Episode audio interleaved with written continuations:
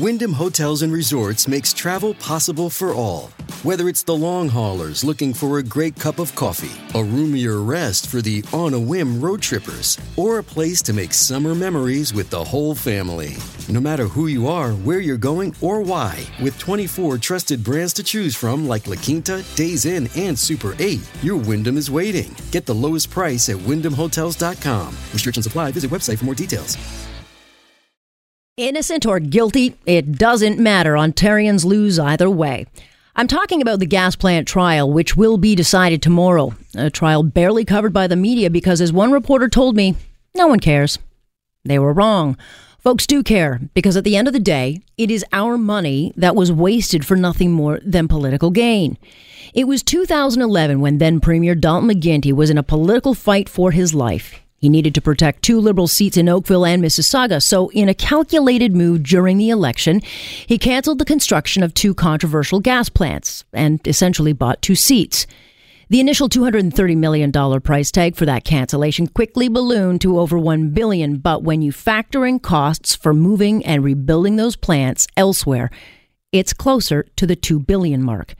A massive waste of money that could have gone to ah, long term care, affordable housing, mental health care, or support for those with autism, services we desperately need. That's why we care, and that's why we, the taxpayer, lose either way. Two people stood trial Laura Miller and David Livingston, two of the most important people in McGuinty's inner circle. Two people stuck wearing this. Both were accused of wiping government hard drives in McGuinty's office and destroying emails about the decision to cancel the plants. I covered this trial, so I've heard all sides and I've seen all the evidence. Is there enough to convict? There should be. Will a conviction happen? I don't know. It will depend on if the judge, Timothy Lipson, can connect the dots that an inept Crown failed to do. The Crown, who I liken to the Three Stooges, fumbled and bumbled their way through this case. Their most important witness booted off on day one. A forensic IT expert who was crucial in showing how 20 hard drives were wiped of thousands of damning documents. Despite that blow, the Crown argued the accused went to extraordinary lengths to wipe the drives so the emails never saw the light of day. It was Laura Miller's partner, Peter Faist, who was brought in to do the job. He was not authorized to do that.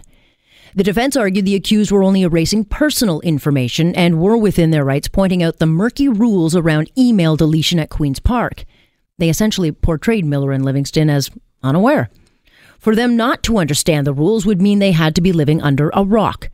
Several top civil servants at Queen's Park testified that Mr. Livingston had been told several times he couldn't delete anything on the computers having to do with gas plants, let alone allow a person off the street to go near any computer without clearance. No thanks to the Crown. Justice Lipson was able to see beyond the giant holes of the case, noting that the accused were politically savvy and sophisticated, that the accused got computer access dishonestly, that their motive was to make sure no record was ever found. Will it mean conviction? I'm, I'm not sure. Either way, no politician on either side of this issue should celebrate the outcome, should it go their way. Ontarians have been screwed here, paying the price for a sinister political decision that cost us all. And that is my point on point for this Thursday, January 18th.